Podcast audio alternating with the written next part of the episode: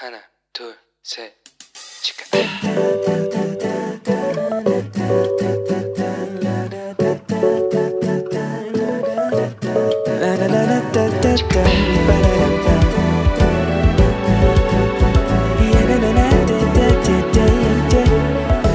Here we go. Hello，你这个星期过得好吗？我是你人生梦想应援团的头号粉丝 Annie。 哎呀，各位，相信大家可能还听得出我有一点鼻音吧，对不对？很抱歉哦，大家还是要忍受一下，我这这两三周要带着鼻音的播出啊。我们节目的老朋友大概就知道，我每次只要樱花开完之后，就会进入我的松花粉过敏期哦。虽然我的过敏呢，就让我啊，在接下来的这一整个月啊，就眼睛痒啊、鼻塞啊、流鼻水啊，那个鼻水多到就是我很像呃浸泡在游泳池里面那种感觉，就是非常的不舒服啦。不过讲实在话，虽然好像身体上有很多状况，但是我却非常感谢上帝，因为让我可以欣赏完我最喜欢的樱花，然后才开始过敏，而且。一一年也不过就这一个月嘛，对不对？虽然其他时间也还是会有这个过敏性鼻炎，但是呢，我觉得我真的是太幸运了，我还是可以好好的欣赏完樱花之后，然后再进入我的过敏期。好的，虽然呢，今年我还是没有去到我一直想去的这个昌原的镇海樱花庆典，但是各位，哇，今年我去了。其他更棒的地方，我自己觉得很棒了哈。好，因为这三个呢是韩国人，就是呃韩国人他们更知道的这个樱花秘境圣所。那今天呢，我要先为大家介绍第一个，那就是禅金江哦。那禅金江呢，它发源在全罗北道的任石郡，那它经过全罗南道，再跟上庆南道一起汇流，然后流进南海。这个禅金江呢是韩国的第四大河流，它整个总长呢有两百一十二公里。那它发源在韩国的这个八公山，所以它经由这个全罗北道的东南部，然后再经由全罗北道的东部，然后再汇集到这个上庆南道的西部，最后在光阳市一起汇流流进了大韩海峡。然后这一次呢？这一次呢，我们就从这个球里一路一直沿着这个禅金江哦，一直沿路开车赏花，一直到河东。其实呢，这条沿江的这个两侧的小路，其实总长大概有一百二十九公里，这是韩国最长的一条樱花路哦。它也被称为球里三十里樱花路，然后也被誉为是韩国最美的。公路的一百选之一哦，其实我这次去到了非常多呃小路，然后它它一开始它就会标，就是最美的路哦，就会有这种标志哦。大家如果下次呃有机会来韩国旅游的时候，也许你可以注意一下。那这一条路上其实包含了非呃包括了非常多大面积的这些农田呐，还有韩国的名山。智异山也在这里哦，所以因为有智异山嘛，智异山跟雪岳山一样，它就是一个很长的一条山脉，所以呢，这边也有大量的野生动物会在这一个流域里面栖息。那据说啊，这个残金江这名字怎么来的？我觉得太有趣了，怎么为什么是残金哦？残是蟾蜍的蟾，津津有味的津哦。据说这个名字呢是来自。好，壬辰倭乱时期的一个传说，据说当时倭寇入侵的时候，有大批成群的蟾蜍集体出现，就把这个倭寇给吓走了，所以他就因此而得名了。其实我读到这个传说的时候，我就觉得哇，这个画面其实不是跟圣经出埃及记十灾里的情况很像吗？对，好，其实。要我必须真的讲哦，这次我去了呃好几个这个就是赏樱花的点哦，这条路真的是我人生目前为止看过最美的樱花路，因为它是一条江嘛，然后这条江非常干净，很漂亮，两侧有树啊，然后再加上樱花，哇，真的是美极了。所以各位，我已经不再为了我没有去过昌原感到遗憾了。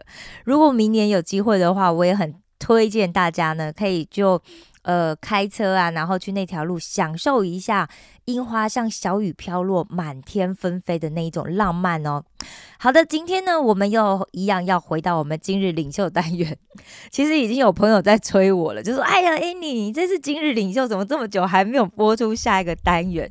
其实真的很抱歉哦，因为大家知道，其实我真的每个礼拜哦，就是想跟大家分享的东西太多了，所以啊，这次不得已就档期就一直在做修正啊。但是放心，我们终于又回来了。希望大家这个礼拜呢，都有好好操练之前学到的这些内容啊。好，那在一开始，我一样先为大家介绍一下这个单元呢，是由希望之书以及美国领导学界、管理界的传奇大师约翰麦斯威尔博士所率领的 Acquit 装备施工、戏剧圣经，还有我们哇 CCN 中文台共同制作播出。那在这个单元里面呢，所介绍的领袖特质，都是全世界许多经营十分成功的国际企业所一致认同的。所以这一个训练课程，它最主要的目的就是希望传递以圣经为基础的领袖训练给世界各地的每一位华人朋友。所以不论你是什么年纪，或者是你在世界的哪一个地方，我们都欢迎你来加入我们的行列。如果你有需要学生手册的话，你也可以在我们的节目底下私密留言。在韩国的朋友，你可以写下你的姓名、联络电话跟地址，或者是你住的国家的这个，呃，你也可以。如果你是住其他国家的话，请留下 email 给我们，好吗？我们也可以传送给你。OK。好，今日领袖课程呢有四个非常重要的目标：第一是帮助大家可以辨识出好领袖的特质；第二，去认识耶稣是如何实行仆人领导的。第三，评估自己以及提升自己领袖力的成长；第四，是练习成为一名领袖，并且增加自己领导他人的技巧。所以呢，也就是说，透过今日领袖课程，最重要的就是帮助我们去了解什么是一位领袖应该具备的特质，同时我们也可以逐渐去发掘自己的特质。最重要的是，我们可以一起来讨论。如何把这样的领袖力实践在我们的生活里，并且掌握做一位好领袖的技巧？前面呢，我们谈过了八个领袖的特质，也就是影响力、意向、正直、成长、主动、自律、时机以及团队合作。哇，没想到我们已经过了一半了，对不对？好的，那让我们先来复习一下团队合作的两个关键问题是什么呢？第一，为什么好的领袖要花时间培养团队呢？因为人们要跟随一个明白团队合作会带来事半功倍的领袖。第二，为什么有潜力的领袖们应该服侍别人呢？当你以投资在他人生命，看着他们成功并且成长来服侍，你就会得到无比的喜乐。好，这是非常重要的两个问题，希望大家都有记得。今天呢，我们要继续来谈的就是领袖的第九个特质是态度。约翰麦斯威尔博士说过，伟大的领袖明白正确的态度会树立正确的氛围，同时也会得到他人正确的回应。那我们在这个单元呢，一样有两个关键的问题，是希望大家在上完这个单元之后可以记住的。第一就是态度是什么？第二。我要如何改变我的态度？不知道大家有没有过那种经验呢？就小时候啊，在闹别扭啊、耍脾气的时候，大人就会用严肃的声音发出警告，说：“注意你的态度哦。”讲实在话，我每次只要听到这句话，我就觉得哇，我更委屈了。好，为什么都是我要注意态度？我明明态度就很好，明明错的就不是我啊，对不对？所以你是不是可以联想一下，态度是什么的人？请大家跟我一起翻到学生手册的第三十三页，在上面你可以看到有一句话，对吗？请大家跟着我在空白的地方写下来，好吗？态度是经由行为传递出的情绪。我再重复一次，态度是经由行为传递出的情绪。态度是经由行为传递出的情绪。我找了一下这个心理学的相关的这些书，我想看看它是怎么样来定义态度的。在心理学上是这样讲，态度呢指的是个体对于人事物做出某种反应的意愿。那这个意愿通常会表现在认知、情感以及行为上。那态度有哪些范例呢？譬如说偏见呐，同情心也是态度的一种啊，反感呐，还有自尊。那人们呢，可以借由态度来评估事物，也可以借着这个态度来辨别个体，来适应社会。其实我我在吃饭或者是运动的时候，我之前也会讲哦，就是会看一些轻松的这些韩国综艺节目来训练我的日常韩语哦。那最近有一个节目，它叫做呃瑞正的家，那这是几几个知名的演员啊，李瑞正、郑玉美呃。朴叙俊，还有崔宇植，还有这个男团 BTS 的金泰亨，那他们去到了墨西哥的巴卡拉尔市，开了一间贩卖韩式泡面啊、饭卷啊、炸鸡还有热狗这个小吃餐厅呢。那老板李瑞正呢，跟崔宇植呢，就负责大厅来服务客人。那郑玉美跟朴叙俊呢，还有金泰亨，他们就负责制作餐点了。现在啊，请大家想象一下，假如。你也是那家餐厅的厨师之一，那你可能有负责一个工作，譬如说你是负责煮泡面的，好了。但是呢，大家因为临时有事，都突然离职了，哇，这怎么办呢？那你必须要在没有增加薪水的状况下，负责所有的料理，然后你还要负责点餐，你要负责出餐，你要负责去服务客户，还要再加上最后你还要收拾，要洗碗，还要打扫。附加说明一下，因为有些。朋友可能会想问说：“啊，那营业额是多少？”哎，记得我刚刚讲了吗？必须在没有增加薪水的状况之下，来负责所有的事情。请问你会用什么样的态度来回应？还有进行下一步呢？大家会怎么样？我想，其实很容易想到的两种基最基本的回应是两种嘛，对不对？第一个就是消极应对啊，另另外一个就是积极去面对啊。好。那其实我觉得，只要是人啊，特别是我是一个寿星阶级，对不对？那一般最容易想到的就是，哦，大家都不做，那我也不要做啦，好不好？那再给我给我再多钱，我也不想做啊。更何况还没加钱呢，对不对？再说我一个人要做其他五个人的工作，哎，对不对？那我怎么可能做得来？不不不不，大家这样子临时出状况的话，那我也一起摆烂好啦，对不对？我们是不是很容易就会这样子想？对我跟你一样，因为我们就是一个一般人嘛，对不对？所以如果这个情况对我们自己没有利益的话，那我们肯定更不会想要去做。而且就算不做，我们其实也不会有愧疚感哦，因为我会想说，是其他人先不做的，我只是跟着不做而已，对不对？我又没有错，我只是跟着其他人这样子而已。对，这就是我们以前最熟悉的这样。做法，我们很容易就想说啊，算了啊，那我就不要做啊，对不对？你大家都这样子嘛。不知道大家在吃水果的时候有没有遇过一种状况，那就是当一篮子的水果里面，只要任何一颗水果它开始变熟的话，那其他的水果也会开始一起变熟。哇，这最明显的例子就是香蕉啊，对不对？那是因为啊，水果变熟之后，它会产生一种叫做乙烯的物质。那其他的水果只要从空气里面接触到，就也会纷纷触发它们的成熟机制。只要触发了成熟机制，就意味着水果会加速的变腐烂。这就是为什么一整篮水果只要有一颗变烂的话，那其他的也会很快变烂的原因。但是呢，有另外一群人呢，他们却不会这样想哦。他们的想法是：我遇到了这种状况，那我现在应该要怎么去面对？厨师的工作对我可以做，但如果还要负责点餐服务，还要洗碗的话。那我的流程要怎么做呢？对不对？脑袋里面就飞快的哇，我整个流程应该怎么跑？然后就找出啊，我现在应该要怎么样重新拟定我的作业流程？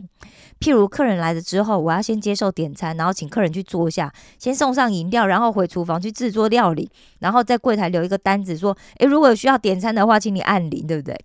其实这两种做法呢，都会导致不同的后续。如果选择第一种做法的话，可能心里就会很不安啊，然后你整天都在想，哎呀，餐厅没开啊，老板问起来那要怎么办啊？万一有客人上门，那要怎么办？我也没有想要离职啊，是其他人都要离职，对不对？但是也有可能会想说，哎，算了啦，这餐厅也不是我我开的，对不对？跟我什么关系呀？哎呀，摆烂就摆烂了。那另外，如果选择自己去承担了五个人的工作量的话，也有可能会想啊。我怎么那么傻？我怎么那么累？干嘛自己那么累啊？对不对？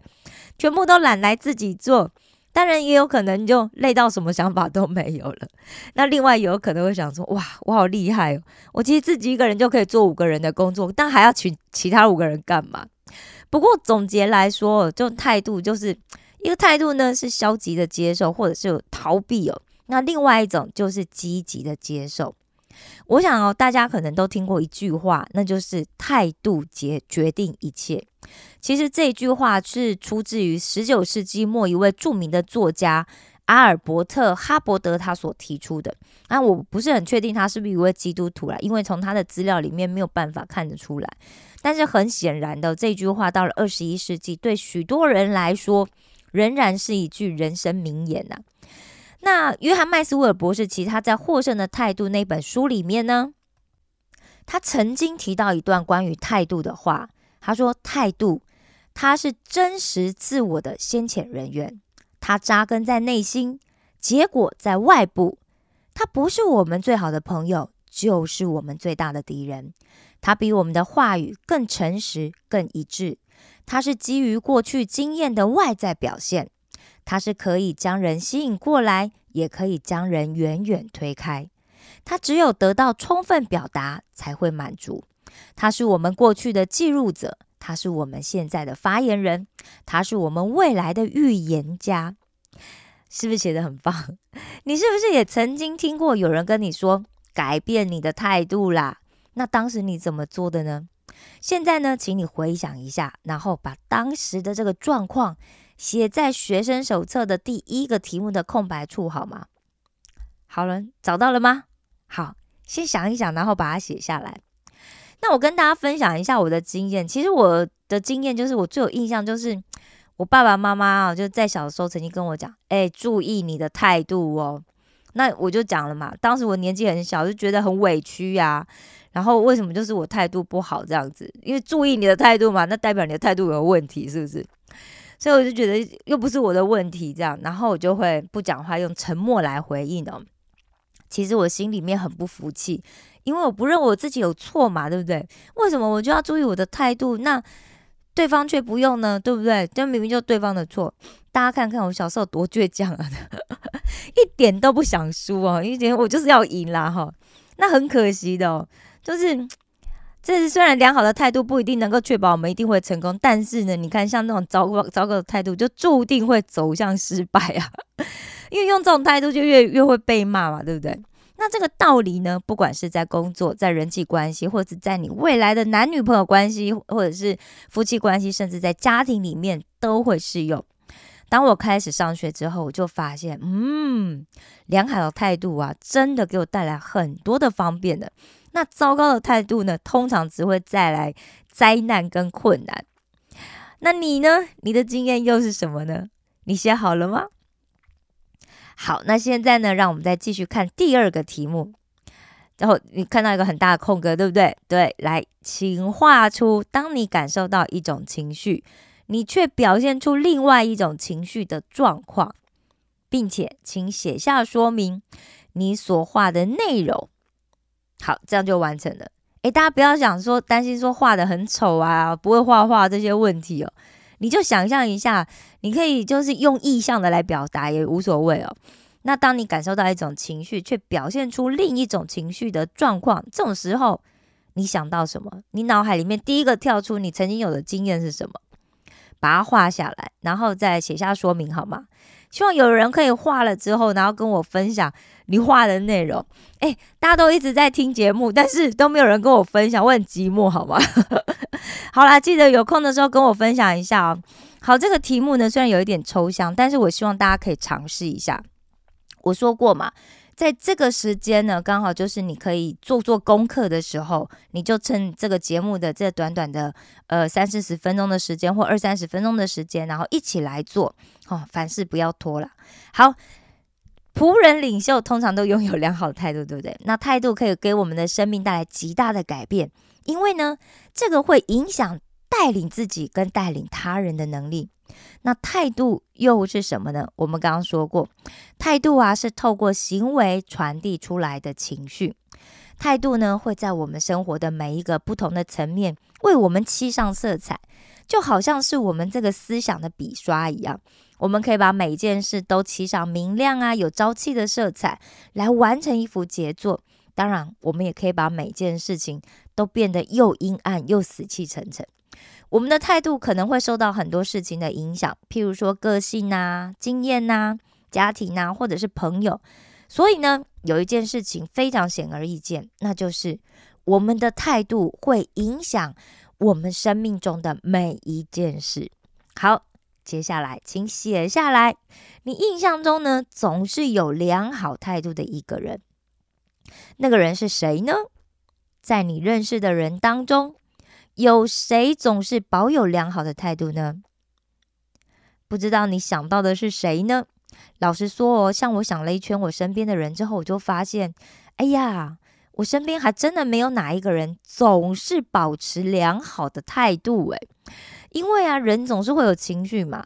像我自己也是经常会有信心软弱的时候，那这时候反而是我身边可能平常比较悲观的朋友，他反而反过来安慰我呢。所以啊，我有想到，我最能够认同总是 always 好，他拥有良好态度的人，那就是耶稣。也许你比我幸运哦，你身边就有这样的朋友，请直接写下他的名字就好了。OK，好，让我们再接着看第四个题目哦。过去你有没有曾经因为不对的态度而对你造成影响的经验呢？那所造成的影响又是什么呢？想一想。然后，因为因为我的态度很不好，所以就对我造成了一些不好的结果啊。想想这件事情是什么，然后把它写下来好吗？好，西北大学的这个凯洛管理学院的教授卡特凯斯特，他曾经指出，有六种糟糕的态度哦，会对团队带来莫大的影响。那第一个呢，就是防御心过强的态度。防御心强的人呐，可能会因为对自己的表现有一些错误的看法，而导致自己面对危险。那他们身边的人往往又不敢对他们提出自己的观点，所以防卫心强的人呢，常常会在工作或者是人际关系上面，他不会得到有帮助的意见。因此，防御心强的人对于批评啊，不愿意就是不愿意仔细反省的人呐。对这样的人来说，他可能没有办法从经验里面获得学习成长，所以也会让他停止进步。第二种呢，就是骄傲自大的态度。通常啊，哦，这样子的人就我们讲，安迪你好傲慢哦。那这些人呢，通常可能会因为他们有过人的胆识，对不对？所以他们也许在组织里面会迅速的晋升哦，但是随之而来的呢，也很可能就是惊人的失败。因为像这样子傲慢的人呐，自大的人，他们通常只会在乎自己的利益，然后专注在自己的升迁。不过这样子的状况可能会牺牲到其他的人呐，或者是对团队有益的东西是作为代价的。所以这样子的话就会比较可惜了。后好来，第三呢是情绪控管的能力不好的态度。其实情绪控管不好的人呐，通常就是情绪起伏很不稳定，对不对？那他身边的人也经常会感到不安。那在状况最好的状况之下，他们很可很可能会有一些优秀的表现。可是状况不好的情况之下，他们也可能会让这整个团队啊就分崩离析哦。那第四呢是缺乏自制力的态度，因为缺乏克制冲动的能力，所以这些人呢，要是被放在重要的事情啊，或者是人物面前，其实都非常的危险，因为不知道他们会说出什么话来。而具有这种态度特质的人，通常也很难专注在执行他们的任务，因为他们一般呢都富有创新的想法，但是又很容易因为一时兴起而见风转舵。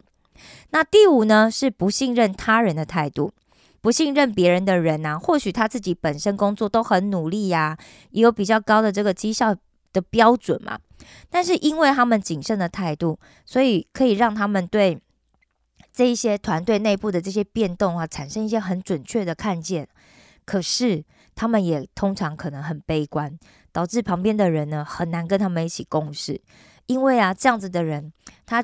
经常就会什么小事都想管，因为他们就很多疑嘛，也不信任别人，所以就会经常让团队整个就陷入一个不信任、怀疑的一个困境哦。因为怀疑呢，会让关系变得很紧张，而且会产生对立哦。那第六呢，是行为消极的态度。其实消极的人呢，在最好的状况之下，他当然很有可能也会是一个稳扎稳打的人。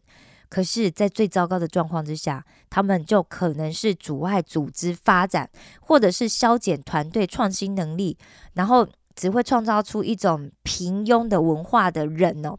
他们讨厌风险，也没有办法去独立自己行动。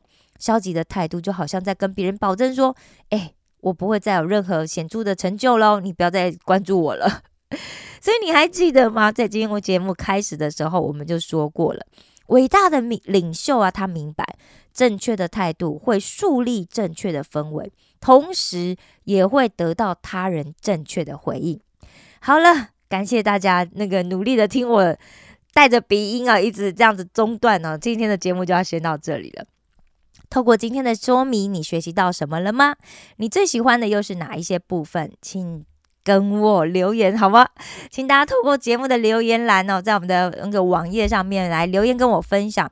请记得，我总是在等待你的回应哦。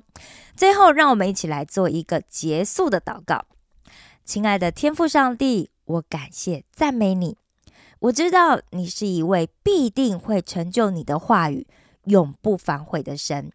求你帮助我，可以用顺服的态度、谦卑在你的话语面前，并且来仰望你。也求你帮助我，存着敬畏你的心，用正确的态度来行事，也在周围树立起正确的氛围。